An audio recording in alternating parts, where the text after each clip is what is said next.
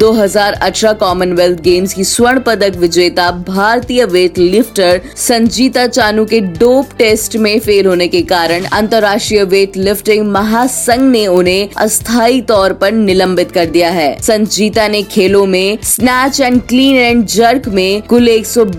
Kilogram वजन उठाकर स्वर्ण जीता था दोषी पाए जाने पर उनका पदक भी छीना जा सकता है ऐसी तमाम खबरों के लिए सुनते रहिए देश की डोज हर रोज only on to blows up.